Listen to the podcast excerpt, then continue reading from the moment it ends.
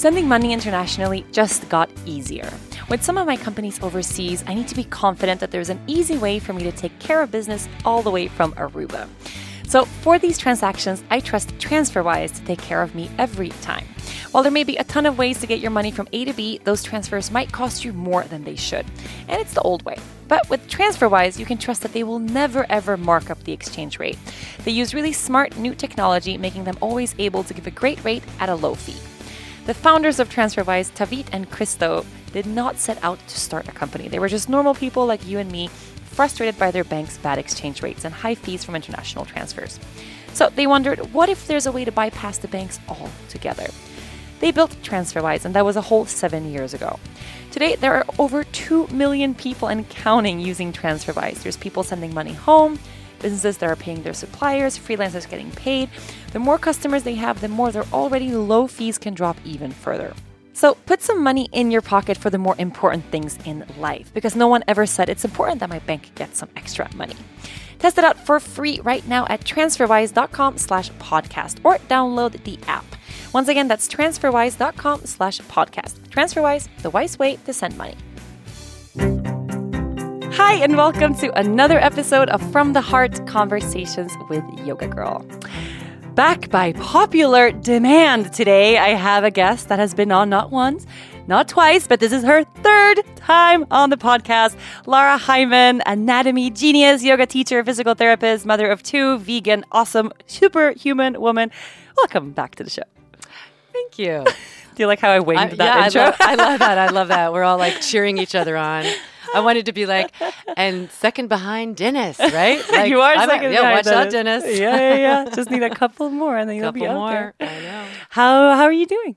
I'm doing great. We're having a wonderful second teacher training together, and it's we were just talking about it's such an amazing group. It's so wonderful to kind of be in this experience with all these women and with you, and it's it's awesome. I'm so lucky. Do you sometimes think that you know can't can't believe that we get to do this for a living? Like we could be at a desk job somewhere right now. all the time. I really, honestly, I really, on, I think that's why it's so exciting to wake up and do it every day. It's like I feel, I, I feel tremendous gratitude for being on this path, um, and having, you know, having. I don't know if I stumbled on it or just had like some early wisdom to to not be sitting, to not be sitting. to not Yeah, be no. sitting. I, I kind of knew I didn't want to be bossed around.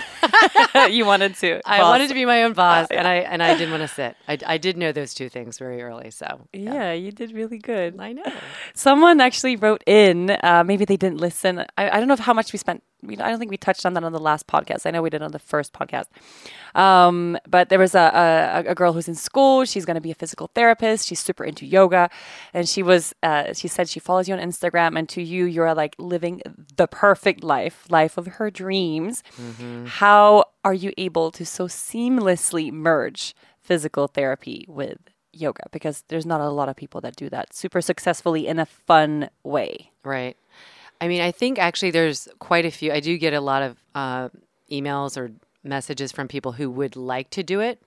And some of it is just the belief that the way I'm doing, I mean, some of it is just like dumb luck. I, you know, I, I really can't, I can't say I crafted this.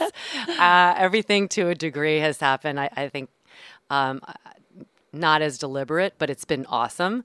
Um, some of it, you know, I, I worked in a clinic and I did all that kind of work. And then when I stopped working for other people and started working for myself, it was a natural blend. Like I kind of did keep them two separate things for a while. Like I taught yoga and then I would do PT. And then when I started seeing the crossover and how if I treated people that came into yoga, it's almost like prehab. Really, what Prehab. I Oh prehab. my what I'm doing, I feel like is prehab, and and it's preventative. And I feel like this is where our mo- you know our modern medical model. Say that three times fast. Modern medical modern medical model. model is failing us because we treat people when they're sick or injured, and if we actually treated them when they like before that, like hey, get a checkup with your physical therapist for like what's your posture like, what's your movement patterns like. I would love to if I had more time, I'm always thinking of these type things. And so I would say it's a natural blending and you just have to find how you would would put them together, whether it's in a yoga, whether it's in a PT clinic, adding some kind of yoga to it, or taking your PT knowledge and using it in a yoga class because people are hungry for it. They really, really are. super hungry for it. Yeah, yeah. And it's kind of nice that uh, this this this new way of living. I don't know if it's new, but the idea that in in today's world we can kind of craft whatever sort of life that we want. Mm-hmm. These old social structures of you have to go to college for this amount of time and then you have to get a job for that amount of time. You have to get married, get your house, da da da da. da. We don't have to do anything. No, no. And in fact, people will say, like, uh, they really kind of like those boxes. Like, well, do you work as a PT? And I'm like, yes, I do. But I'm not. And they're confused. Like, how do you work as a PT, but you're not, not in a clinic? And I'm like, I actually work as a more more successfully as a physical therapist now than I did when I was in a clinic.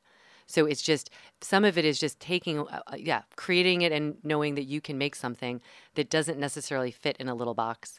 Um, but And you're catching people early on. yes, yeah, And totally. That's that's that's got to be really gratifying versus seeing people that have been super injured and then dealing with the aftermath.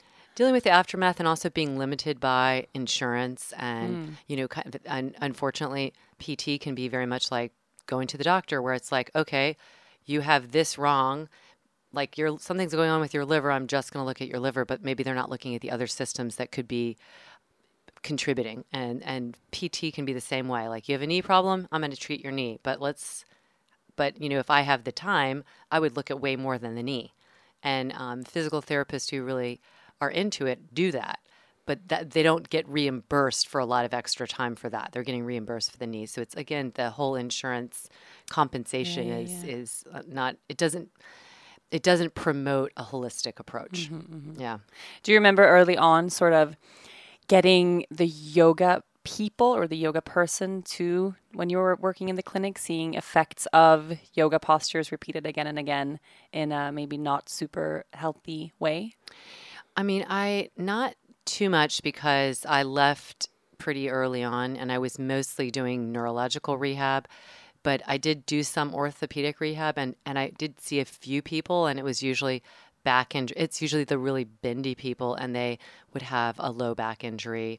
Um, sometimes it was from practicing and sometimes it was even from getting adjusted um, not well. Oh, really? Yeah. Yeah. I had somebody who actually had hurt her shoulder because somebody had pulled on it. You know. That happens more Yeah. than more than people like to talk about in the in the in the yoga world. Yes. And I mean, I've I've heard heard like horror stories of that too. Or sometimes you see uh, you see photos of people, or if it's if it's social media, or even I saw a yoga teacher training page where they had someone walking on someone else's back in a forward yeah. bend. I'm like, I would not. That is crazy. This picture alone is like, I don't think I would want to do this this training. No. Like, what's happening over there? But there's this sort of uh, yeah. Let's talk about that. The glorification of the over bendiness Yes. um, that's that's come from yoga, and it's also uh, it's very much celebrated right now through social media and also through this. We're pushing this idea, or the social media world of yoga is pushing this idea that yoga is a pose, and the deeper you are in the pose, the more bendy you are, the more flexible you are, the eh, the better you are Yes. at yoga. I guess. Absolutely. And how? Yeah, let's let's talk about that because it's a Well, I mean, I think it's a great conversation. And honestly, having been in the yoga world for 20 some years, and it's it's more relevant now and people in, in the in the sense that people are actually talking about it more and they're challenging that idea. Um, but then you have on top of it the visual of Instagram and stuff where people are just trying to kind of mimic or emulate. And so that's where a really good teacher comes in because a teacher, you know, there's there's the there are these um I guess some Instagram yogis that are ha- have a lot of flexibility and, and but they're not really talking about um, ways to get in and out of a pose or should you be doing this yet what are you what are the steps you need to do and so or is it for everyone? or is it for everyone, Is right. it even for them? right like some people Should we put yeah. our Should we be putting our butts on our heads? no I, I definitely don't think so because I see so many of those questions. Like I'm Yeah. trying to get my feet to my head. I'm trying to get into this total, yeah oh, this soup place of super mobility, as if that is the goal. Yes. Right, In fact, somebody in our training just was talking to me about scorpion because now she's rethinking it because she's like, when where, where I was practicing, the teacher came and I was really cro- close to getting in and he grabbed my feet and started putting them toward my head. And I was like, well, I don't know. I don't think that's necessarily a great idea. I mean, some people are going to have had many years of experience of doing that in some way, like with gymnastics, and so their body has prepared them. One could one could argue, although I still think that you know some extreme ranges are just not good. Period. But most people, there's no way they can do that without a lot of prep, prep, and they shouldn't have that as the kind of end all be all. You know, Right. Um, So also, what is the purpose of me existing in this pose? yes, Am yes, I improving? Right. Like what's the, what, what's what's happening here versus here? Right. And I think the way we teach and the way we respond to um, the, other, the way other people teach is like what, yeah, everything has a purpose. The getting in and out of a pose has a purpose. Like I talk about folding forward, like it's purposeful because it's teaching us how to better do that for our daily lives. Um, but is there a purpose to putting your feet on your head? Um, maybe if you're in Cirque du Soleil, I don't know. I mean, you know, I mean, I- it can be empowering. Yeah, I mean, sure. There's yes, there's th- those yeah. components. and and if you have like goals and that's right. like I'm here now and you know like I see people do 2015 look where I was in 2000 They're so popular, right those- that's really oh, like and yeah. so but um I still I still think that yoga is a it should feel good inside like I don't need a I don't need a photo proof that I've you know Hmm. I want to feel different but I like I don't know if I if I look better in my poses now than I did 3 years ago and um, that's less important to me than how it Well, I mean, look better. Yeah, what does now- that mean? Yeah, what does that yeah, mean? I don't So know. I do don't know. Do I look more more structured, more well aligned, more right? That's actually what I'm always together. looking at. Like I sometimes I look at some old handstand pictures from like four years ago, and I'm like, whoa, I was really sinking into that low Yeah. back. You know, when And- we first right. met and i had i was i had the super upper back neck pain Mm-hmm. i mean this was uh, i don't know years uh, Yeah. ago four Like, years ago four years ago, yeah. um and i remember you told me something like yes i mean i know it's because of your downward facing dog i saw you posted a photo of that today yesterday and i was like what yeah what she's calling me out on my Wait, shit. what, Whoa, wait. what? No, but I had no clue. Uh, I had absolutely no no clue, and I came from the the school of yoga that uh, if you can place your forehead on the mat in downward facing dog, you're doing a super successful downward facing dog. Oh so how deeply can I press into my shoulders and press my chest toward my shins and toward my legs? And so that was really what I was was pulling toward. No one had ever introduced even the idea of consolidating Yeah. in the shape and what Yeah. that what that does for me long term. So yeah, of course I was in a lot of pain. But I was able to look at it from that place of like, okay, wait, I'm in a lot of pain. Here's someone with experience. Huh. Okay, let's look at that versus getting triggered and Yes, that's not what having you an ego and being like, Right. what is she talking about? Like that, yeah.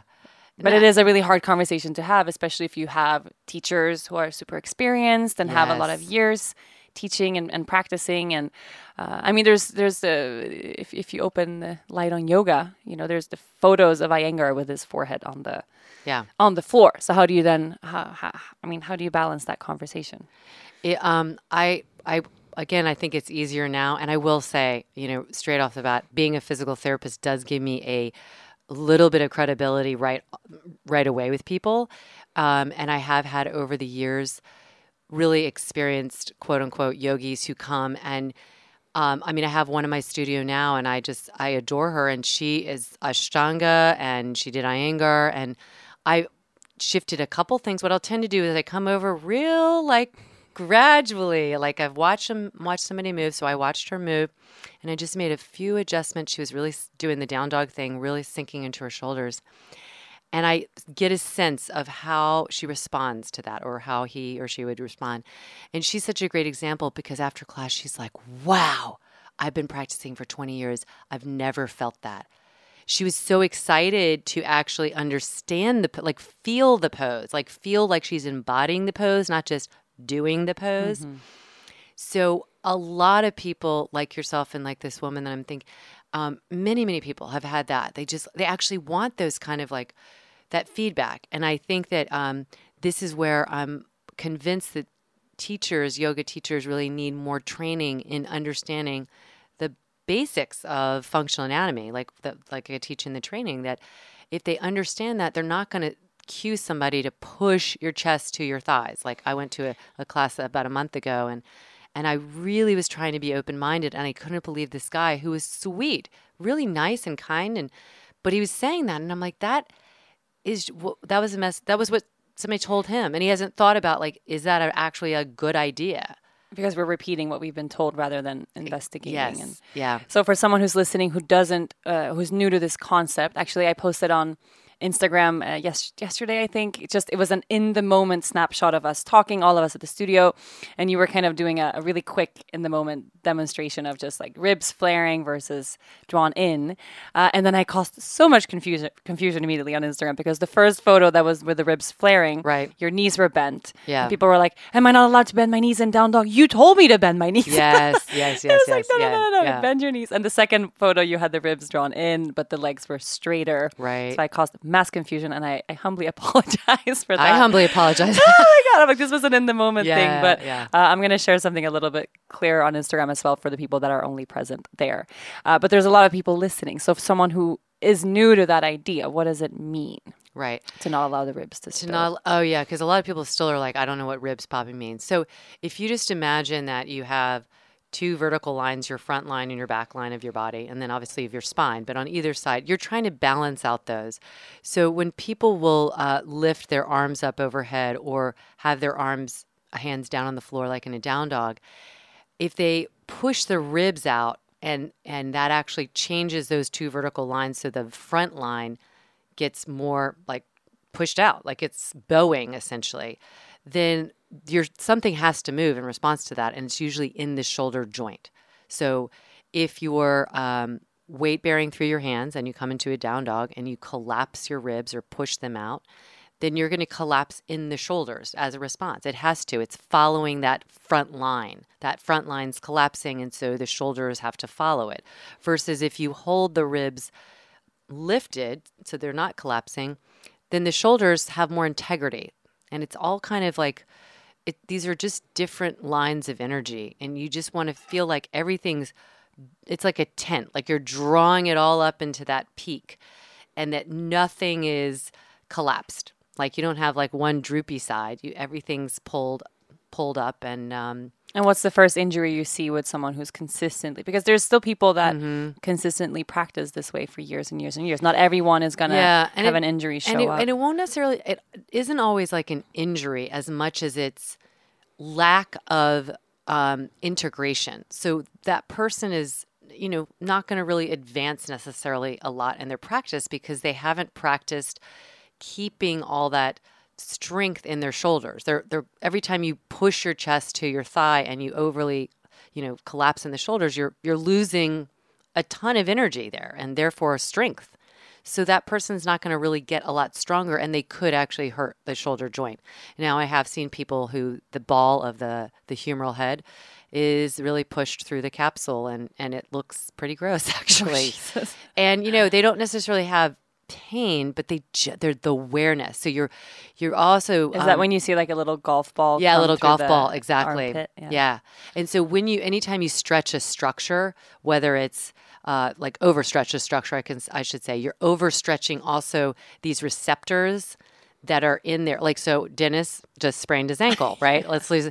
He overstretched the soft tissue. Well, he also overstretched and damaged the receptors. So those receptors tell us where the joint is in space. So actually, people that sprain their ankle are more likely to do it again He does it uh, once Right. every two months. right? Yeah. So he has to strengthen the all the muscles, but he also has to strengthen the receptors. So all that like standing on one leg and really getting the brain understanding where he is in space.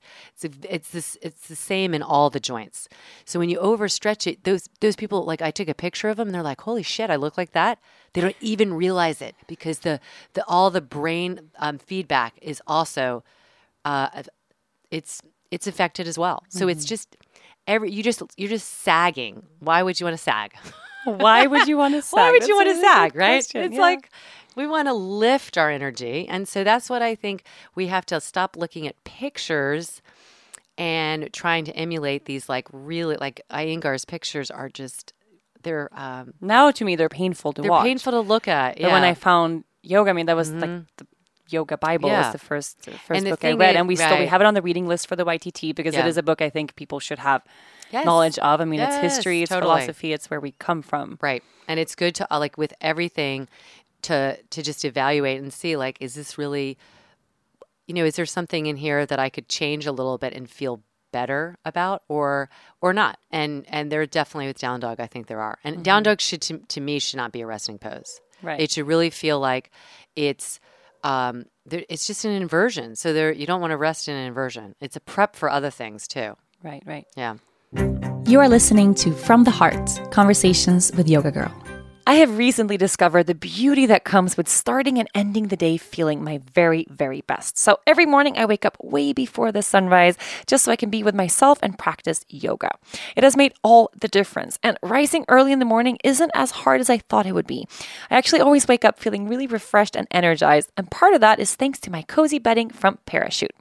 Parachute makes modern bedding and bath essentials for a more comfortable home. They only use the finest materials 100% long staple Egyptian cotton for their sateen, pure European flax for their linen, and 100% Turkish cotton for their towels. With smart, simple, and unique details, any room will feel crisp and clean.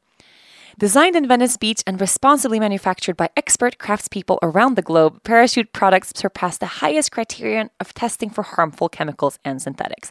Not only that, somehow Parachute's products get softer and softer every time they are washed.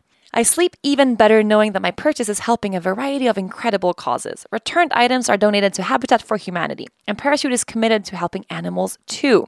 Sometimes I sleep with three pups on my bed, but for every dog bed purchased, they donate a percentage of sales to foster based shelters located in Los Angeles. I dream of a world where everyone starts their day becoming fully awake. So spend your mornings taking some time for self care and start off with Parachute. Inner peace begins at home the moment you wake up in the morning. Visit parachutehome.com slash yoga girl for free shipping and returns on Parachute's very comfortable bedding and bath linens. They offer a 60-day trial, so if you don't love it, just send it right back. That's parachutehome.com slash yoga girl for free shipping and returns on all Parachute's bedding and bath linens. So, what is another very common thing that you see within yoga? Say you had like a magic wand and you could wave it around and change something major in a major way in the way teachers um, teach beginners that come to the practice. Down dog, uh, I'm sure, is one. I think down dog. I think um, uh, the ones where people tend to have like more. Uh, I guess anytime you're needing to organize your body in a, in a way where you're holding it in space. So plank and lowering from plank. Like there's just a lot of variations on that that that get that kind of spillage where people like dive their shoulders down to the floor and um, and it, the teacher could say, "Hey, lower your knees and then unload your pelvis." So I think that um, anytime you're moving in ways that you're not used to moving, it, you need to give people modifications and and really tell them about how to draw into their strength as opposed to just kind of randomly moving. You know, that you can see people. I've gone to classes in the past where there's very little instruction. The transitions mm-hmm. and you know so whether it's going down to the floor or lifting up or, or stepping forward and that's where people can get really sloppy and to me i'm like these are these are opportunities where we actually connect to our core even even as simple as stepping forward not always picking up your hand but actually stepping and pushing into the floor and creating more space for that um, and i think also just languaging uh, not going for big extreme ranges like back bending, whether it's back bending in a standing position or in sweeping down from there. There, most people, their spine is not ready for that kind of those extreme ranges. So I think we have to do a better job taking kind of normal person and especially in a beginner class and think, I want to introduce smaller movement patterns and maybe holding those a little bit longer so the person has an idea of how to get in and out of it um, and stay connected to their core. I took a class the, the other day when we were in, or the other day we were in Europe in spring, and uh, it was it was such a flowy class. Like I've taken so many types of uh, classes, and, and you can have a dynamic class and a class that makes you sweat a lot. But the type of flow that this teacher was teaching in the class, uh, there was not one breath where we were not completely in movement all the time. Yeah. And then I realized we're not even even we're not even in a single pose. There was no instruction for any pose because everything was a breath in transition the whole time. So a class like that, I I left feeling like I wouldn't even call this yoga because I didn't feel like I practiced. I just felt like I was You're- sort yeah. of doing some sort of aerobics, you know, but there was Yeah. no instruction of any kind of like how to place your hands or what to do with your body in these places. It was just inhale, lift something, exhale, put something there. Yeah. and then continue that the whole time. Yeah. So there's also that, mm, you know, people want to sweat and they want to have a workout. And I think sometimes, especially new teachers, can get s- stuck in the idea of, oh, I have to move so fast, then I have to continuously flow, Right. flow, flow, flow, flow. Vinyasa here, do this here, throw in a chaturanga, make it flowy all the time. Um, but this, the class you taught this morning, we had a sweatiest class of this of this training. it was so sweaty. It was, was like wringing out my shirt yeah. afterwards. Super sweaty. Yeah. Yes, and there's so many ways to consolidate and hold poses and become really um, aware of how your body is just existing in that pose Right. um, and make it really hard. really hard, really hard. And I that's I think that it's um the the the speed again, again it's either coming from lack of experience and and almost being nervous, so it's easier to just like have people just move and and not have to again language what's happening in and out of the poses. And I think less is more. Like I, I mm. I'm I'm not very flowery with my speech. I'm just very direct. And I think that lands better for most people. Like you can you can give them an experience and then let them feel, um, but you they're not going to feel anything if all you're doing is moving. But movement with intention is yoga, you know, to me. So we were talking about like what's yoga, what's not. It's like okay, 20 jumping jacks. If that felt really great for you, and you're really in it, could be yoga to me because it's like okay, that feels great. I mean, um, but really taking people through a crafted class that feels super delicious on the body, but also really connected to your breath and your core. That's a that's the experience of yoga that I would like to convey. You know, and I love that. Yeah. And it's making me, I mean, this is our second time around. Uh, of you leading anatomy and, and us doing and it's different this time that's for sure. yeah, uh, for sure for di- different in, in many ways. Um, but for me just the idea of, of i feel like every time i work with you i, I have s- some sort of epiphany about th- the way i think i have to teach. So how it's been sort of drilled into me by teachers and trainings of like yoga is this and it's this only or it has to be this the structure of a class has to work in this way and these are the poses that we do. And just now right before we left the group we were um, uh, you mentioned poses that you just they don't feel good so i don't teach them anymore. Like i'm questioning triangle. And i had like a light bulb. I'm like i despise triangle is my least favorite pose because i have never not once felt great in in in that pose. And i find that i have to modify when i teach it so much and offer so much so many props and spend time like a, a copious amount of time preparing people to be in that pose and then it just hit me like should i just not teach it what I know. can I just cut right Trikonasana out of my I- I teaching? kn- I that is a possibility, but it's just It's so interesting, right? my brain I- doesn't function in that way because it's such a foundational pose and it must be taught. know. But and I love I love just introducing the idea of teach what makes sense to you, not necessarily what everybody tells you you have to teach. Yeah. And I think this totally. training is so much about that. And everybody wants it to be black and white. Yes. Tell me this is good or bad. Tell me this is a yes or a no. Tell me to never teach this ever. We're not telling them to not teach No. triangle or headstands, even Yeah. though yeah. necessarily we don't, yeah, do that. Yeah. Yeah. Well, that's what I think. I mean, that's I. I was like, okay, I might as well say this because it's true. because I want them to know that hey, I did used to teach it, and then I kept on like it's inquiry. It's just like life, like we were talking about. This is if you pay attention to how you move and what feels good or what doesn't feel good. I think it does make you so much more aware of what feels good and what doesn't feel good in your life. Mm. You know, when you have those moments of like, wow, I didn't really like the way I reacted in that situation. Well, if you're not more tuned in, we, we miss those. We op- miss we it, miss yeah. that. And so, like with Triangle, yeah, it was like I'm like I don't know. I'm not really sure how I feel about this. It never felt like like with you. It just didn't feel really good. Hmm. Like it did. It just felt like. But I yeah, it was foundational. I used to be like, this should be in every single class, and then I kind of Right. stopped doing it in my own practice. And I'm like, yeah, I don't miss that at all because if we're supposed to be doing this, like getting a lateral stretch, well, I'm getting a much better lateral stretch in this pose. And if we're supposed to be getting a hamstring stretch. Well, I get a much better stretch when my, you know, I'm I'm forward facing and getting, you know, it just I started picking it apart and be like, well, Why? okay, I'm just taking it I'm out. just taking it out. and nobody, But I feel no like one ever so says that I like, why aren't you doing It didn't even occur to me, and Yeah. it was like on our last day of the first week. I like I was like, oh, like we're getting Yeah. there. Yeah. Like, I have to throw it in. I know. And we have a like a session on it, and it's just not. It doesn't make any sense to me.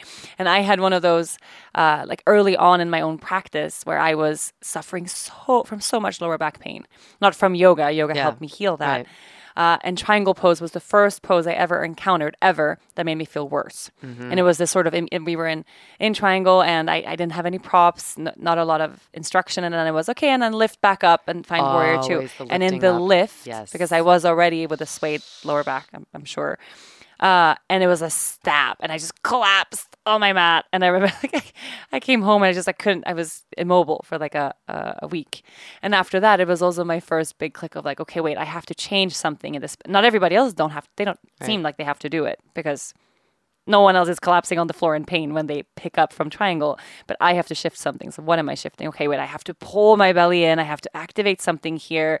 Like I started experimenting with that, and then I found my way. Right. But it took a while, and I used to lower both hands and then press up with my hands, and then come back to to warrior two because I didn't have the strength to just pick up. Yeah. And then I changed it. But then I started teaching, and it never occurred to me. Well, maybe should I use my own Yeah. experience and right. maybe not teach this pose Yeah. in that way? But that's how it was taught to me, so that's what remained. Exactly. Exactly. I, I mean, I, I think you just, we think that it, like, it's a tradition. Yes. And so there's this whole, I, all these different dialogues about like something's a, tr- well, guess what? Some traditions, you know, need to be buried, right? I, I just, like to hide behind and say something is, I have these cute little two French Canadian girls who did my training and, um, and they have a studio up in Canada. And they came and did uh, one of my modules, and they said they were telling me the story. They went to some class, and they said the woman.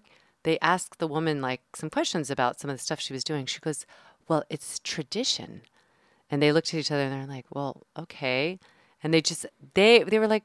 Why wouldn't it? That's not an answer. Like that's just like duh. That's not like that's not a good enough reason to do something. Um, I think you can be very respectful of lineage and all of that at the same time figure out if it works or not now you know i Right. think that to to do something to do something just because there's we've put it in some like I mean, all of it is category. tradition. Just Yeah. we're, we're, we're teaching right, exactly. something with Yeah. thousands and thousands of Yeah. years of tradition. I'd like to start a new tradition to honor that. yes exactly Yes. and and I always come back to yoga is raising consciousness. That is the it, it, at its simplest form. That's what that's what the purpose is. And so raising consciousness is becoming more aware of how we move our bodies and what feels good and what doesn't. And it's about being making ourselves stronger in all the ways that can so that we can actually raise consciousness, do more good in the world. So Hmm. And that triangle doesn't necessarily have to be part of that. Yeah. doesn't Yeah. necessarily have Yeah. to. Doesn't have to. Yes, but it's so it's but it's about so the way we, we we were talking about this with the group just now, it's decide on your own. Yes. And that to me is a really important piece. And I've had people ask, you know, why why why aren't we like trademarking a sequence and calling it here's what you learn when you do the island yoga teacher training and we give them a paper with a sequence and then they just do exactly that. But that's that's not the type of teacher that I want to cultivate here. I want them to think on their Critical own. thinking, right? Critical right, thinking Yes. and learn how to put these things together in a way that's really authentic to who they are. Yeah. And it's not going to necessarily be teaching exactly what Lara and Rachel teaches the way they do it. And you and I teach super differently too. Right. Yeah, I know it's, and I think also when we convey that in yoga, what I hope and what I've seen is when people go back and they're like, should I really be doing this job that is not in line with hmm. the way, you know, the way I want to live my life? Like, I think there, when you start like just being, yeah, independent Critical, thinker, critical too, thinking, yeah. like, am I living the best life that I could live? And Should I be eating this? in this yeah, all of Should it, all of it. I think it starts by just these simple but really important inquiries on the Mm. mat. we were reading a, a chapter of uh, I'm going to do a podcast on books. It'll probably be the next one that I that I do. Oh, and I'm yay. rereading so much right right now because we are in in YTT. Uh, but did you ever read the Erich Schiffmann book? Yes, Yes. yes. Uh, it's uh, the the practice and spirit of moving into stillness. Yes. He has a section in there on why to practice yoga, and it's like very. I mean, it's it's it's old school, and it has like a section on balance and strength and flexibility, and then it all boils down to sensitivity. That that's the the whole reason why to practice yoga Love is it. because it makes us more sensitive to everything. It like develops this sort of listening of how am I feeling? How should I be moving? And then we become it's easier to change and to realize uh, what's actually good for me, really good for me, versus acting and living from this place of uh, of unconsciousness. Where yeah, like it's great for me to maybe eat a pint of ice cream and drink two bottles of wine and do this and this and that, but is it good for me and my heart and soul? Right. And that sensitivity, I think, is what it's what it's all about. But then it requires a different type of listening in everything, right? Even when you have a teacher who says it has to be this way, Right. if it doesn't feel good, take a step back and do some critical thinking. Be sensitive to what it feels like for you, because maybe for them it feels awesome, and it will continue to feel awesome for 50 years. Who knows? But for us, it's different. Yeah. I love that sensitivity idea and I think that it's it goes beyond just obviously the structure of the body, but like when we are fine tuning, we're fine tuning our body, fine tuning our nervous system, fine tuning our thoughts. I mean, it you're you're more receptive and you're and your emotions are there. Like you're not bearing you're not burying them like I was, we were talking about today, like mm. crying all the time. Like all I mean, crying cry all all the the time. I cry all the time. And I, I I'm never ashamed of it. And I want people to like not be afraid when they see somebody cry. Like we it's not just that sometimes we're afraid to cry ourselves. Sometimes it's really uncomfortable to see somebody crying. Because people don't know how to hold space for Right. You We're just not- have to just let it like you don't know why they're crying and they might be happy crying, but you just it we should be okay with the expression of emotion. But we're so quick to put the lid on and Yeah. don't do that, and that's weird or that's Yeah. attracting attention. And we do that. I mean, in, in every day in the in the training uh, when we do sharings, Yeah. and someone is sharing and the other person silently holds space.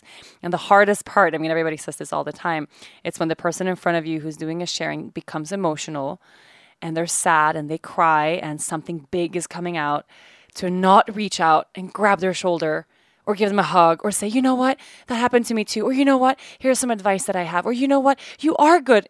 All of that stuff Right, that we're projecting. Yeah. Because totally. We're, we're projecting. Like you're okay, you're okay. Yeah, you're okay, you're okay. That's, Stop crying, that's stop the crying, big one. stop Like crying. you're okay. you're right okay. right like, right well, and essentially it's just it's cutting them off and it's us Mm-hmm. pro- projecting our own stuff onto their experience so just learning how to hold space for that and be realize how uncomfortable we are with emotion yes. it's like wait okay i feel like i need to shift now i need to steer the conversation elsewhere i need to leave this emotional moment because she's crying and i don't know what to do with that Yeah. It's so increased sensitivity thing. is is a beautiful thing. beautiful thing And it's because it, doesn't necessarily mean you're overly sensitive. It just means that you are in touch with everything. And and um, so if somebody does say, "Hey, I don't like triangle," you're like, "Cool." Mm-hmm. You know, like you're not offended. Like, because if somebody's offended by me saying that they, they don't like triangle, that has a lot more to do with them than me. Right. Right. like, I'm not taking away from you. right, I just don't like do what it- you want Do what it let feel, me not yeah. like I Like, I just, but I also want you to be think that it might not feel good for others Mm-hmm, too. So You are listening to From the Heart Conversations with Yoga Girl. I can't believe I'm more than halfway through leading my yoga teacher training. These long days of facilitating and holding space for the growth of new teachers are my absolute favorite thing. But that means I need my coffee. So throughout the day, you'll see me sipping on Four Sigmatic mushroom coffee. If you haven't tried this coffee yet, you are missing out. By mixing their coffee with mushrooms, Four Sigmatic has created a healthy and delicious super drink that's the best way to start your day or to keep you going throughout. On top of that, this mushroom coffee contains powerful antioxidants and immune boosting properties to keep you happy and healthy for days to come. Four Sigmatic creates their blends with only the highest quality mushrooms and other superfoods, ensuring they're free from pesticides, mycotoxins, and other harmful chemicals. Being less acidic than normal coffee is, there's no need to worry about stomach burns or other common side effects like the jitters. Best of all, it tastes great. Four Sigmatic offers everything from mushroom coffees, elixirs, hot cacaos, and matchas. On long days, I drink mushroom coffee with cordyceps. It's vegan, organic, instant, and paired with one of the most energy supporting mushrooms on the planet. This coffee is my perfect match. It stimulates the central nervous system and adrenal glands to fully energize me. And the more balanced support of the cordyceps means I'm only drinking half of the amount of caffeine normally found in coffee. It's a win win. Discover the everyday magic of mushrooms for yourself with this awesome deal for From the Heart listeners only. Right now, when you head to foursigmatic.com slash yoga girl, you'll get 15% off of your entire order. That's 15% off of any order placed on Four Sigmatic's website, but you have to use my special URL, foursigmatic.com slash yoga girl. That's spelled F O U R S I G M A T I C dot com slash yoga girl. So beautiful. We, we have received so many beautiful questions actually. Then there's they're so spread out in so many different areas.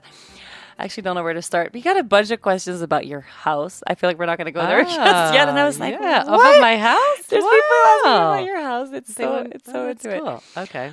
Um, but so for instance, okay, this was a, a, a big one. People are talking about text neck Mm. and how it's also prevalent in yoga poses and not so often addressed. And Except I address it. Except you address it all the time.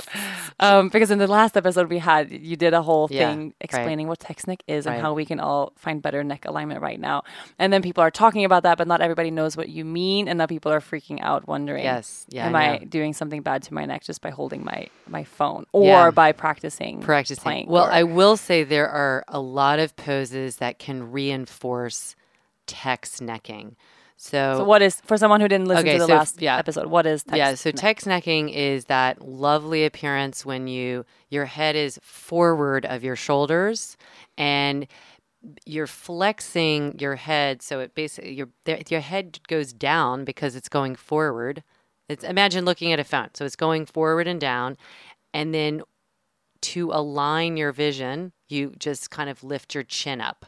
So it's like this kind of like like sticking your head out but it drop it's also down.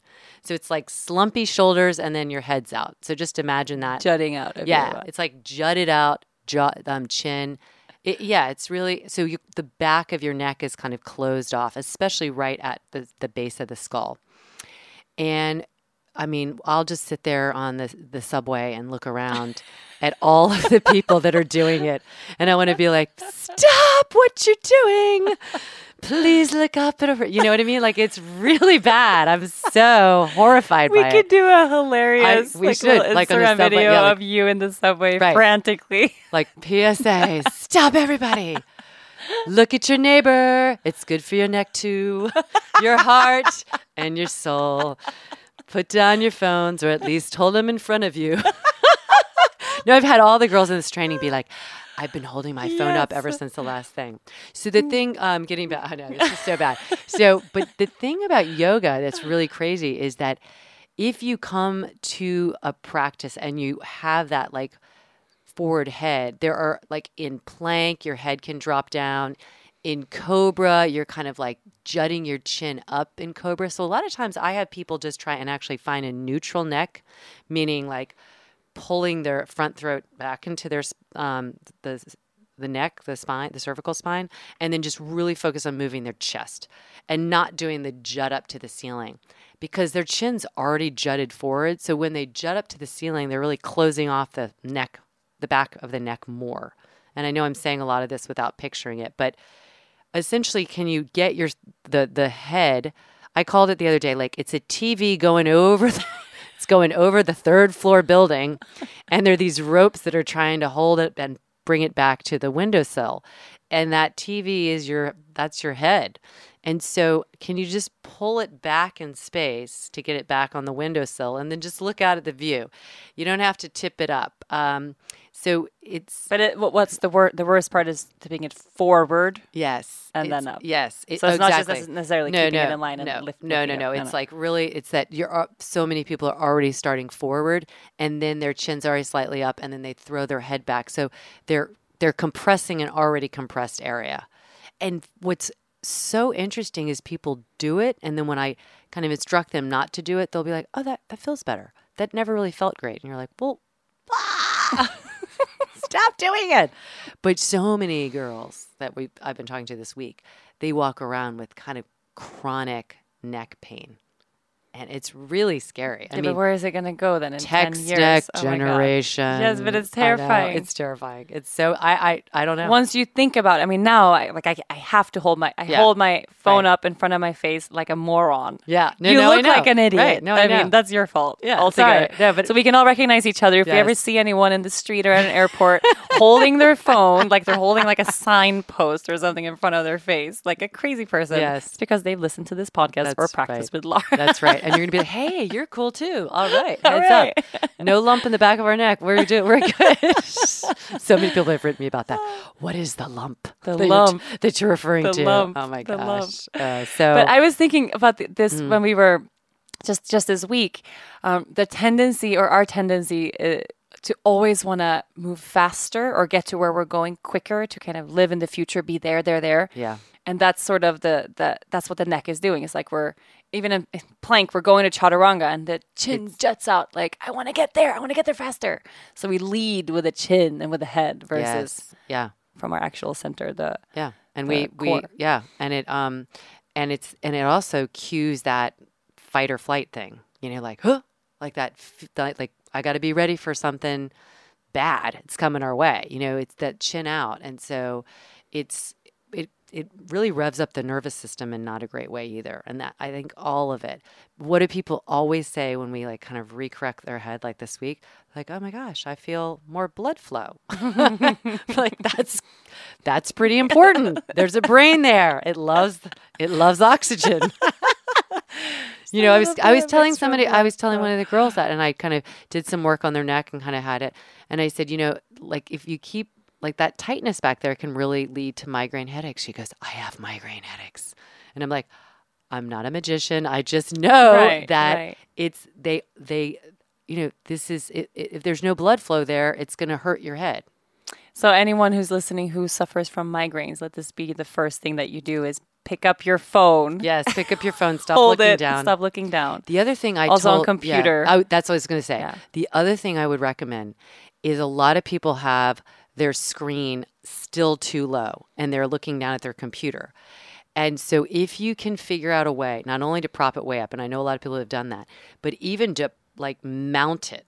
I mean, obviously, you don't do that if you don't have, but if you You have need like an external, like an uh, external, key- like keyboard. yeah, yeah, like an like or the Because otherwise you sit like this. Yeah, But I mean, if, if I have to have to choose, I would rather choose. Okay, sit like this. This is a podcast. No Yeah, one knows know. what So, I'm doing. yeah, I'm like she's like she looks right like now. a little I'm doing like the- T-Rex. like a little T Rex arm, where like imagine that my computer is elevated on a table. Like I normally sit on the floor, right, and I put that computer on the coffee Right, table. right. So it's too high for my elbows and for my wrists. Yes. But I'd rather do that than drop my head Yes. down to look at it at the table Yeah. because I know my issue is is, is my neck and my upper Yeah. back. But in I in an ideal world, I would have one of those super fancy uh, Apple computers with an external Yes. keypad thing. Yeah. And you I mean, look up. I think if you're working anywhere where you're on, and there's many people who are doing this, where they're on their computer All the time. like eight hours a day, they should invest in having a, a screen that that's separate from their keyboard because then they're going to knock out the whole elbow issue, and then they can mount it like it's eye level, not below eye level.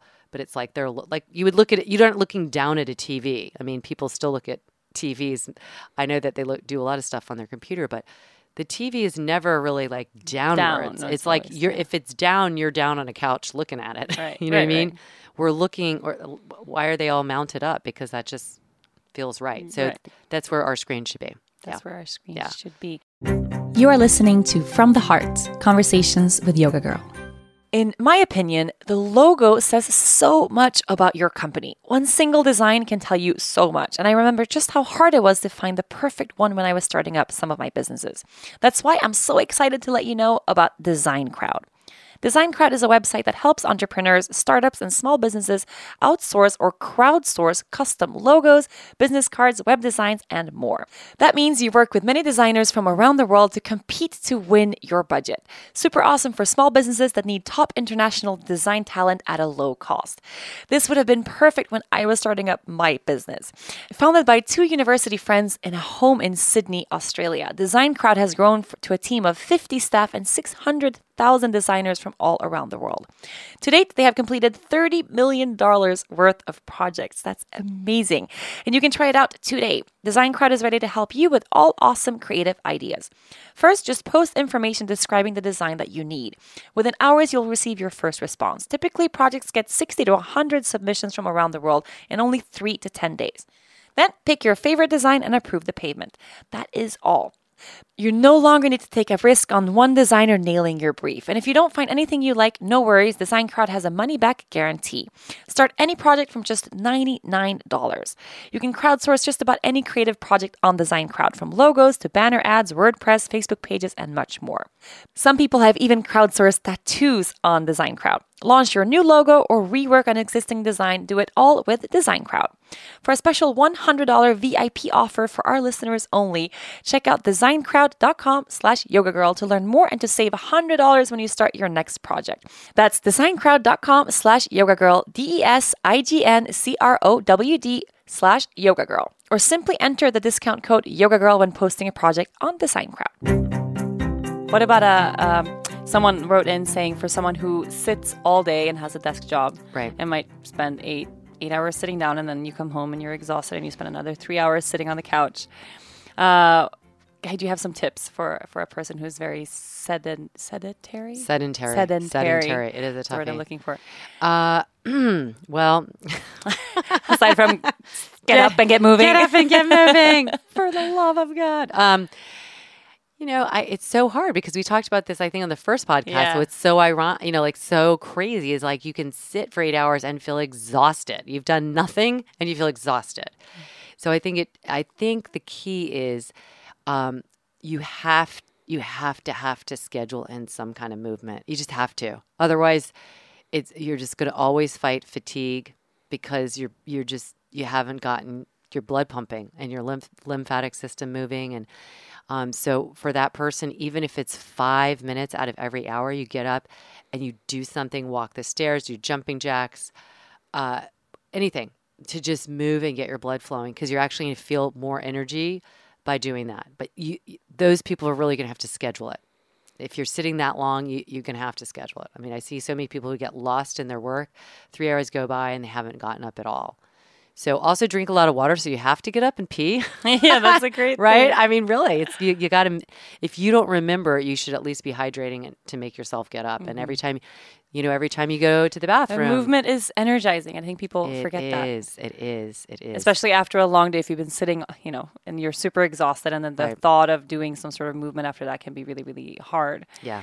um but but dennis for instance he gets so energized by moving his body like he becomes like a little energizer bunny he cannot will not do physical exercise late at night because he's up till two in the morning he Yeah. cannot go to sleep Oh my gosh. it's so crazy That's so crazy. And it, but it also really does reset your uh, kind of natural biorhythm. So people that don't sleep well, the first thing that when somebody says, "Oh, I don't sleep very well," I'm like, "Do you are you exercising at all? Are you getting up and moving?" Because movement is also helping you establish those natural rhythms.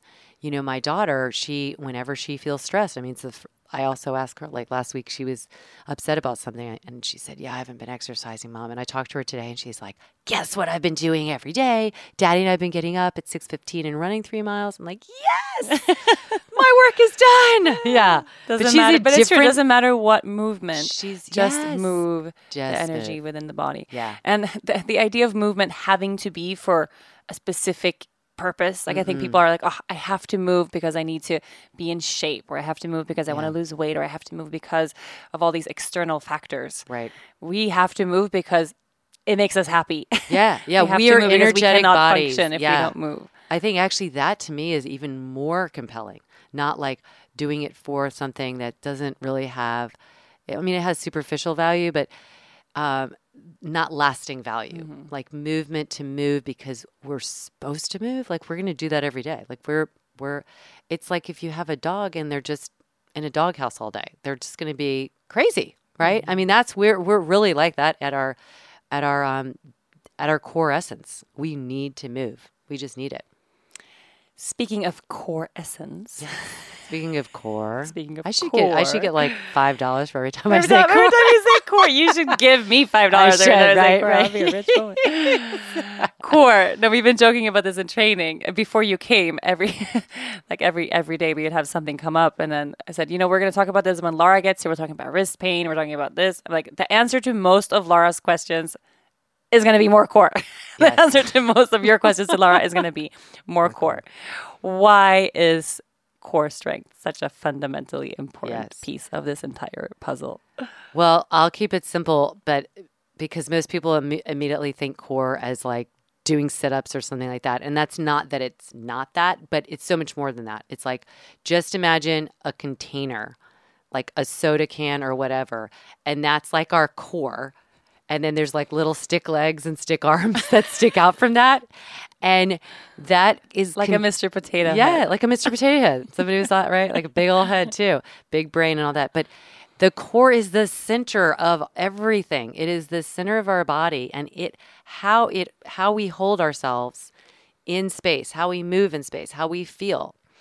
Everything that's functioning from the physiological level. I mean, digestion, respiration, um, elimination, everything is is core strength. It's really, really true. And I've had so many girls this week be like, "Oh my gosh, I feel like this is changing my blah blah blah," you know. And it's it's not like they ever say, "Oh, I I feel like I've got a flatter stomach." It's No. they're feeling how it's impacting their joints, how it's impacting their posture, how it's impacting how they feel about themselves. Yes, that to me is and the their biggest- potential. biggest yes, thing. it's amazing. Like it gives me the chills. They because it's ne- it never is about the look of it. It's Because we always- live from there. yeah, we live from there. Yeah. It's where our like when I was talking today with the girls, it's like the those energetic channels of who we are and and how we feel in our body and how we feel about our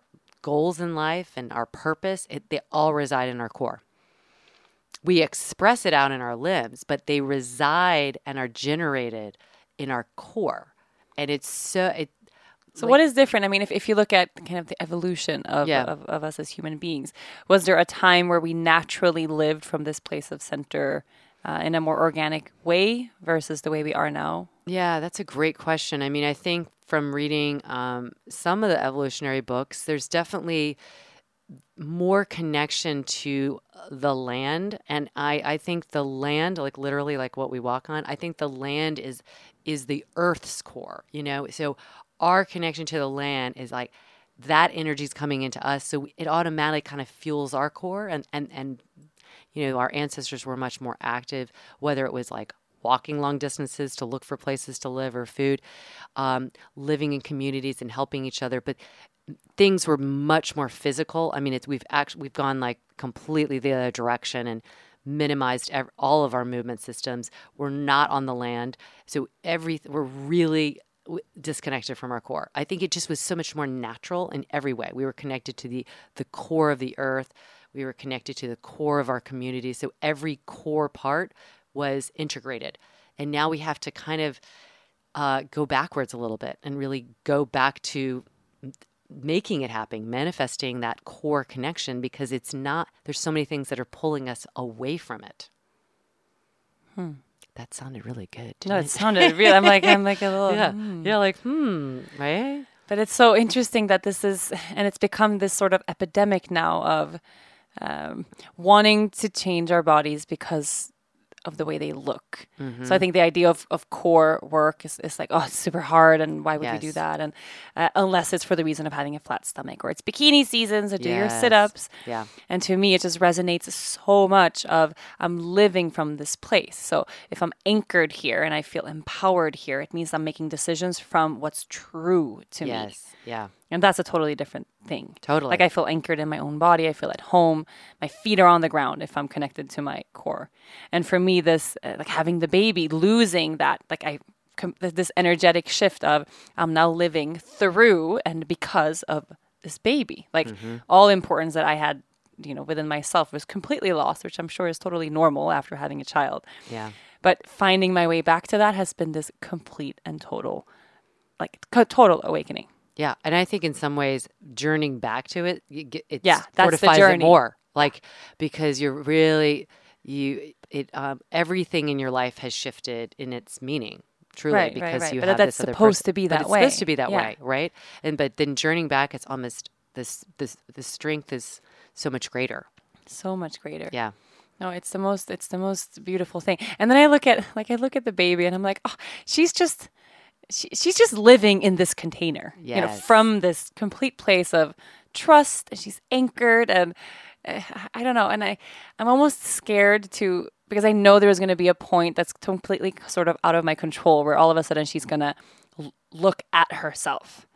You know, because of society and that's I know. that's just what it is and and, and friends and she's going to be at school and she's going to ha- someone's going to say something mean or she's going to see something on TV and social media all this stuff like she's a woman living in it's it's 2018 she's going to grow up and be a woman do you ever did you ever have a moment like that with your kids or with your daughter where you were mm-hmm. like oh my god you, I see the shift from being a child living in this body using the body for the amazing tool that it is versus now becoming this thing that I judge or Yes. No, I, I, I do remember that and and I remember it was I mean, a friend of hers, she was probably twelve or thirteen, um, said and she was at a really, you know, sweet little school. It wasn't like I mean, there was it, it was all about values. It was a, fr- a Quaker school. And and one of her friends said whether it was intentionally mean or not, like, oh, if you were to have plastic surgery, what would you change about what? How Right. old is she? 12 12 okay.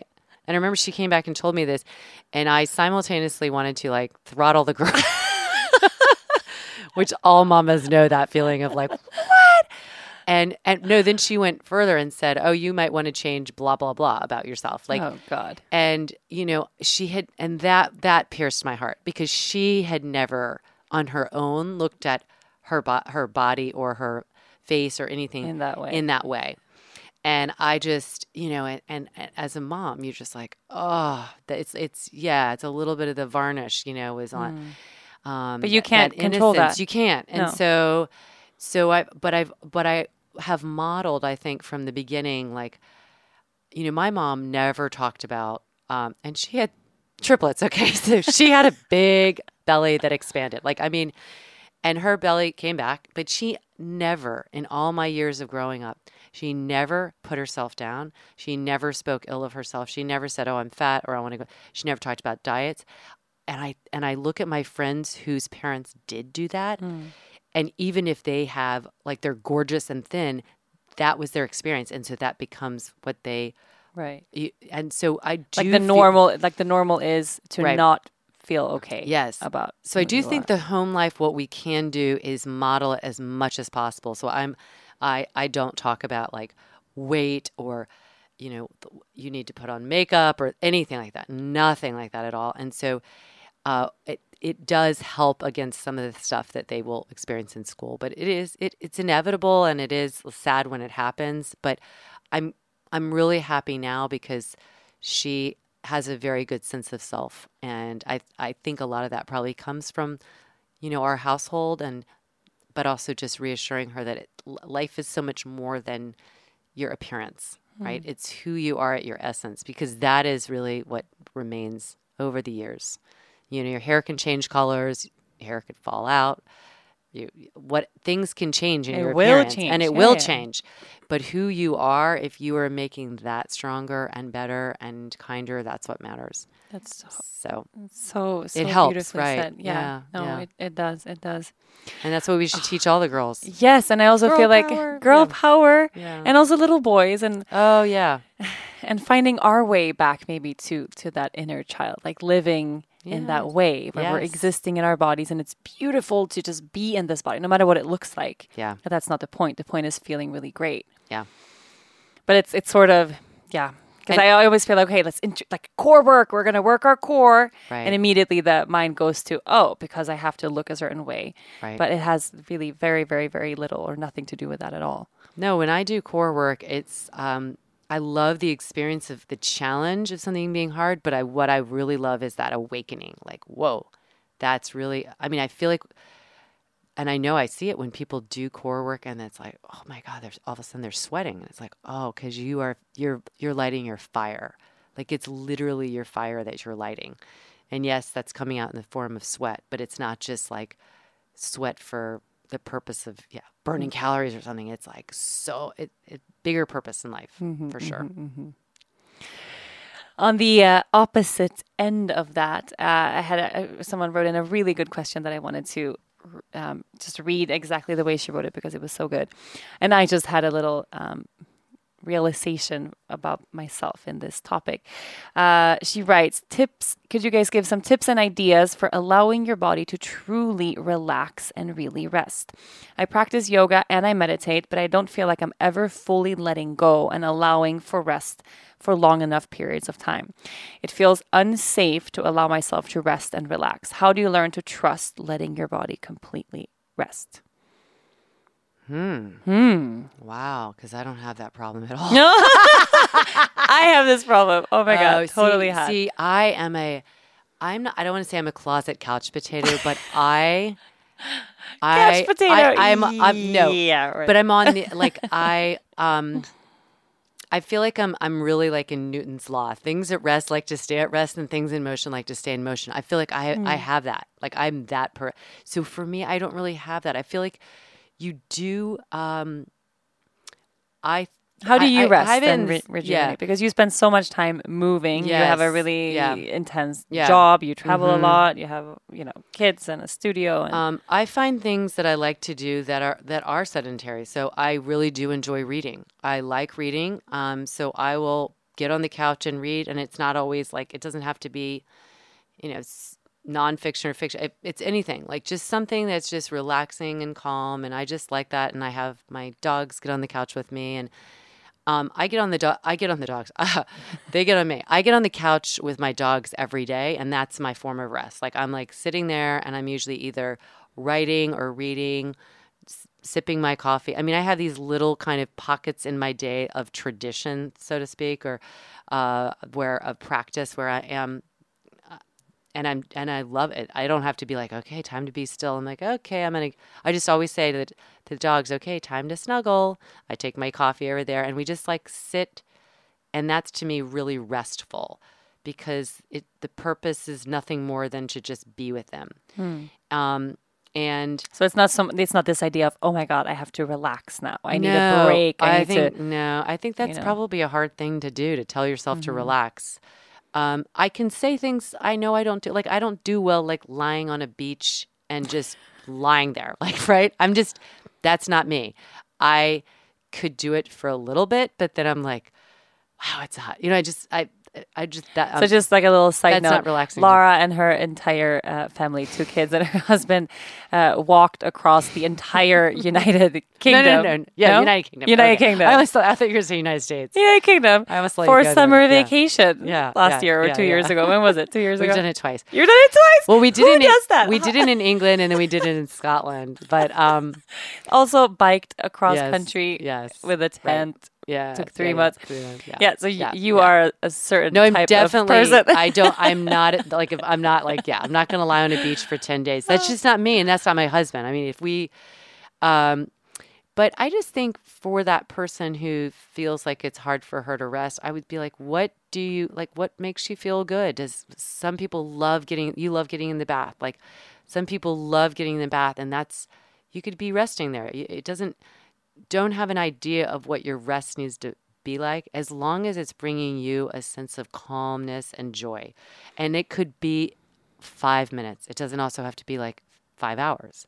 But I do think you got to find something that, That gives you for you. pleasure, right? But what if you are living in this constant place of like this fight or flight, for instance? What if your body Mm-hmm. Right. is kind of you've been through trauma or you have this this movement pattern or standing pattern of uh, telling your body that it, you know we always have to be prepared because you know, there's Yes. next shoe is going to drop at any moment. Do you have any tips to kind of how to drop into that parasympathetic place of actual rest? Because and the, my astrologer told me this. This is I think about this all the time because I got my bathtub and I always I always have a hard time completely like I can relax like I'm good at like watching a movie with Dennis and yeah. drinking a glass Mm-hmm. Of wine like I'm good at carving out those moments for sure for sure but sometimes I'm in that moment but my brain is like to- completely wired. And Deborah told me, she says, "Well, "Are you are you relaxing? Like, are you meditating? Are you?" I'm like, "Yeah, yeah. Like, I'm I'm in the bath every day." She's like, "Well, you can be in the bath and run through your to do list, and it's the same as if you're at work. You're just wet." Love it. I love it so much. I'm like, oh, Oh my my god, it's so true. It's like, That's okay, if my mind is firing the same way, it doesn't matter if I'm lying on a beach or on the couch or in the tub or at work or whatever. It's the same sort of internal stress. Yes, So how can we? Um, do you have any tips for how to put that down? Or Yeah. maybe trick tell the body to. Yeah, I think that you rest. have to you have for for something like that if you are indeed moving because sometimes people like that are kind of moving around but they're not actually moving with intention like even if it's like do a 10 minute jog or something so if if that person is like always going going and exercising and still having i think you i think there's so many great tools out there um, really in the form of apps like i know for instance with my son he we found this random app called Sleep Like a Baby. Okay? and and it because he would want me to like lie next to him before he'd go to bed and I would tell him a story and all that. But then he's like he's like he he found it. He's like, "Oh, let's listen to that." And we it was this guy and he'd go, "And now you're lying in your bed." And it was this like it was crazy, but you, okay, everybody look that up. It's like a free app, Sleep Like a Baby. And that's how he's that's how he talked. And I'm like, who is this guy? But after a while, like after the maybe fourth time, every time he said that, I felt my body just go like drop in. And that's Like exactly hypnosis. that, that exactly. That's exact because he, this guy, the way he talked, he, and that's what when I read about it later, because I'm like, why is this working so well? It's like your brain knows when he goes, and now you're lying in a bed, and you're feeling. It's like And- Pavlov. It's Pavlovian. Pavlovian, the Yes. The, dogs. minute, I mean, af the fourth time, and so we've done that probably I don't know thirty times. And sometimes in during the day, like if I have like all this kind of sh- just blah, stuff going on in my head and I, I nothing's getting done because you know it's so busy, I'll go up in my room and I'll put that app on. I'm like, and now lying, and I don't necessarily go to sleep, but it's all my, everything in my body just Drops. so the point is find something, and there are really good Mm-hmm. apps, and I think hypnosis is something that has like a hip, hypnotic effect is great because it will train your brain when you can't do it. Like you can't sit there and go, okay, now I got to relax. Now I, you, you just have you need some cue that sends that Or to your brain. act, yeah, something, something. yeah, A And- trigger, yeah. a trigger For calm. Mm-hmm. right? That just like boom, because I couldn't believe it. I'm like, this is awesome, and it's free. it was so, cool, yeah. And the guy's voice is like, it's, it's I, I'm trying to. I'm blanking on it now, but we just watched a movie, or was it a show where it was this sort of hipster thing where every Wednesday. Oh no! Wait, it was a book I read. Oh my god! So there was a thing in this book that I read where every Wednesday there was like a Slovakian or guy who had a, a who told a story. It was like a bedtime story for adults some where everybody gathered and they had blankets and they sold wine and then you curled up and he was this big burly man and he read everybody a bedtime story before bed. I'm like, this is we should do this at the studio. Why aren't we Yes. like a late night thing? they have an people? app for that too. Oh it's my like God. a guy There's an reading app and for it- everything. well, and I know Mark because then Mark found that out because my husband's like one of these who only he's really wired. Like he's a really good example because he's wired. He like people think I'm energized. They I am like a sloth compared to my husband. So it's very relative because people are like, "You have so much energy." I'm like, "Wait a second, you've clearly not met my husband." So he will he'll he okay he doesn't need coffee in the morning. How is that possible? He gets up like after four and a half five hours of sleep, Every night. Pops out of it. He bed. never has to like have a night where he catches up and he has more. Occasionally, occasionally, like he'll be like, "I'm really tired," and then he might sleep seven hours. But he's just there are people that are out there. I've realized there are people that are genuinely like that. He's I mean, I can be like that. yeah, yeah. I But not I- forever, Yeah, but I yeah, can be like that, but five hours not usually. Like Yeah, I can be like anyway. So he was having like he's like I need some sleep because and so he looked up so, something um and it was like a guy reading a bedtime story, but it was super boring the way he would read it. And it was the same thing. It's like hypnotic because he's so boring. And the little girl went, And I, I listened to it one time with him, and it's so fun. So look it up. It's another app. It's like You know what Jess does? Jess at the studio. She's one of our teachers at the studio. Um, so she has to sleep with something. She said either music or a TV. Like she has to have some sort of static background noise, Like, or she yeah. cannot sleep. So she said she always listens to, and it's like a, it's a the 2012 uh, uh, statistical report of of the Swedish government spending budget. I don't know. It's Right. like a So a boring, financial right. report. It's the most boring thing ever. And she said, but then you started the podcast, and I was like, oh my god, great! I can like fall asleep with something positive. And she's like, but then her mind would attach because she got interested, so it didn't Right. work. So she has like the ex prime minister of Sweden reading some Reading weird ass statement. the expenditures this year were on. Yeah, and that's how yeah. she sleeps. I know. I'm like, this Yeah. is genius. Yeah. No, but it's very it's very true. So finding well, first of all, movement is a big component. If you don't move all day, Mm-hmm. Yeah. it's going to be really hard to drop into a place of real rest because you're going to have a lot of stagnant energy I mean, think and of a lot of stuff in think the way. of uh, Lea Luna. Like she, Oh my God, yeah. she's moving during the day, and then it's like boom, she just drops right into her crib. I mean, that's how we uh, we sh- we're just big toddlers. yeah, essentially. we you know we just have different types of tantrums, but I mean, we just yeah, we need we need movement too. We need movement We really too. do. Yeah. Yeah. And then finding that one trigger that that that helps relax. Mm-hmm. I mean, and a, a tip that I would give: a, a yoga nidra is so. oh, that's so good. Yeah. Oh yeah. I Finding gave- a yeah. studio that that that has a. Well, they even have they they even They have have apps. apps for that. They have Oh apps. They have all that. We need to gather all these Yes, apps in one place. I know. Yeah, Yeah. for sure. Okay, so let's because so many people talked about this, and I I was in shock because we don't talk about this. Okay. So people were like, Lara, tell us about your sustainable home. Lara, Oh tell us about your eco house. Lara, tell. have- I'm like, what? What? What? What? what? We didn't know that. I know these things that you forget. It's like when I'm a triplet and I say, "Oh, you know my triplet brothers," and I'm like, "What?" It's just like I forget. Okay, so we um we designed and built an eco home nine years ago, and it was still relatively kind of a new thing. So it took about a year to design and a year to build. And so, I mean, from nuts to bolts, everything pretty much, I would say 98% of everything in there is either like FSC certified, which means, um, f- uh, what does that mean? Forest certification, um, which means they're, they're like fallen trees. And so instead of like just taking them and doing something with them, they take them and, and refurbish them for, for wood for a house or the, the floors. Um, we have recycled countertops in all of our bathroom and kitchen.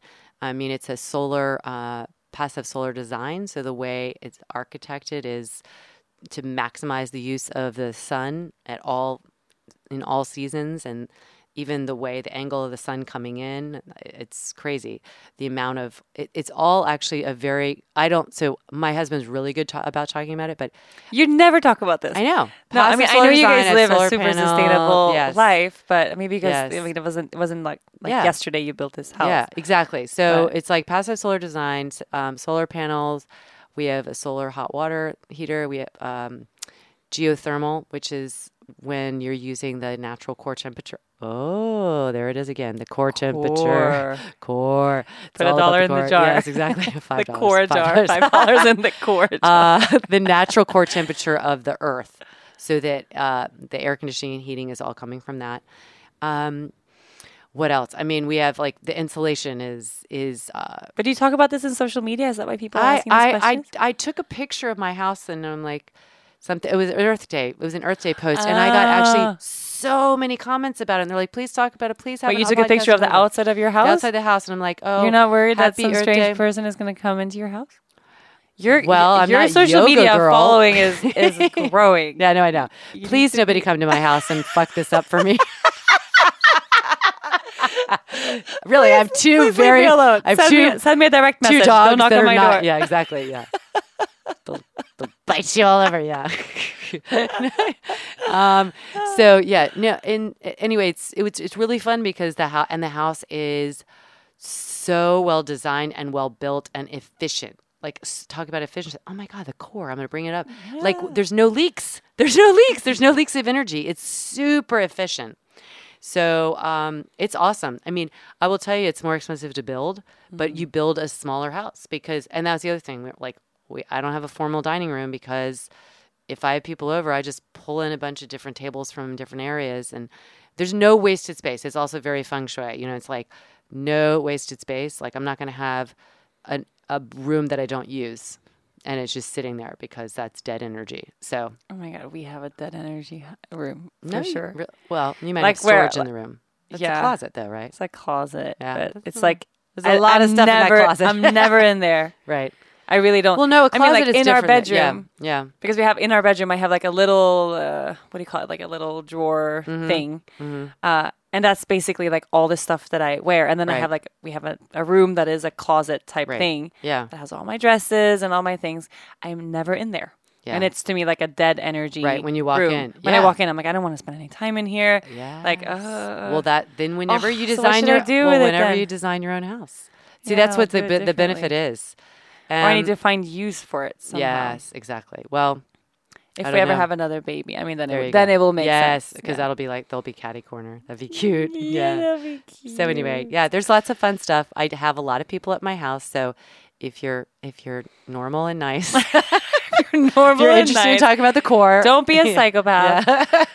Oh my god, I would like Princeton, New Jersey. Princeton, New Jersey. Someone get a core jar for Yeah, yeah, Lara I to know, exactly. Her studio. Yes. Well, people can also visit you at your studio. I a studio uh, in Princeton, New Jersey, Yoga Stream Studio. It's fun. It's it's also eco-friendly, by the way. also eco-friendly. P.S. Yes. So it's like no VOC paint. There's uh the wood is all FSC certified. oh, but Island have- Yoga is also. I mean, Yeah. we built it. Uh, we couldn't afford the solar panels. Yeah. I mean, we were like scraping the bottom of No, I every bar- barrel like Yeah. 15 times. But we have it installed in a way that when we afford the solar panels, we can just Yeah. install them. Like it's That's already great. prepped. And then uh, the hot water, there's like something eco about it. We don't have it yet, but when we're when we have it, But you have the type of toilets I have, the Yeah, dual yeah, yeah, flush, so you're not like that yeah, was yeah. really new when we like nine years ago. That was like, what are these two? People are like, what are these two buttons? And I'm like, this is when you go to the P, and this is when you, you know, like, oh, the dual. No, that's not what I meant. oh, but that's you have every yeah. European toilet. yeah. Well, Yeah, not every American So toilet. Yeah, every you guys European toilet has yes. like the pee and the poop. But yeah, I know, I know. We felt very Euro. a very Euro.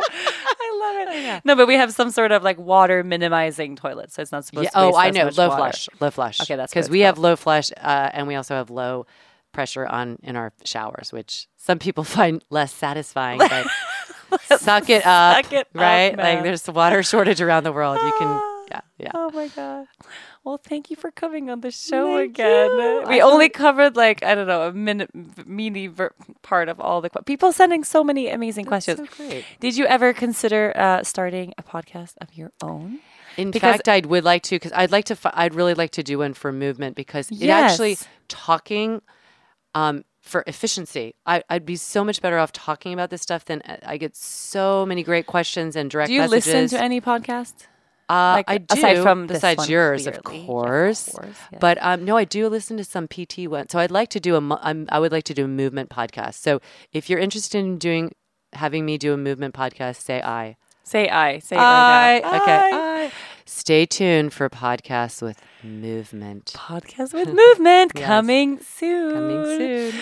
I love you so I much. you. If Thank you ever want to build a, an eco home in Aruba so we can hang out I all know. the time and not just like five times a year. It's we still, Yes. still see each other a lot. I know it is great. I see you more than I see some people in my family, which is great. I love really it. I love it. It's Yeah. I might just do that. I might, just build a house that. here. Let's do it. Boom. Let's do it. Boom. Okay. Love you long time. Love See you you. next time. Uh, if we're gonna beat Dennis, you have to come on like at least three or four more times. Okay, watch out, Dennis. I'm on you. All right, everyone. Have a Bye, good everybody. day. See you next Mwah. week. Mwah. A big thank you to my guest, Lara Heimann, for once again coming on the show. If you enjoyed this episode, be sure to listen and subscribe to other great episodes of From the Heart Conversations with Yoga Girl. You can find all of them on rachelbrathen.com, on Apple Podcasts, Google Play, or anywhere you normally get your podcast. Don't forget to leave a review while you are there. Thanks to the folks at Cadence 13 for their production work, and of course, thanks to my sponsors, TransferWise, Parachute, Four Sigmatic, and Design Crowd. Please support them the way they support this podcast. I'll see you next week.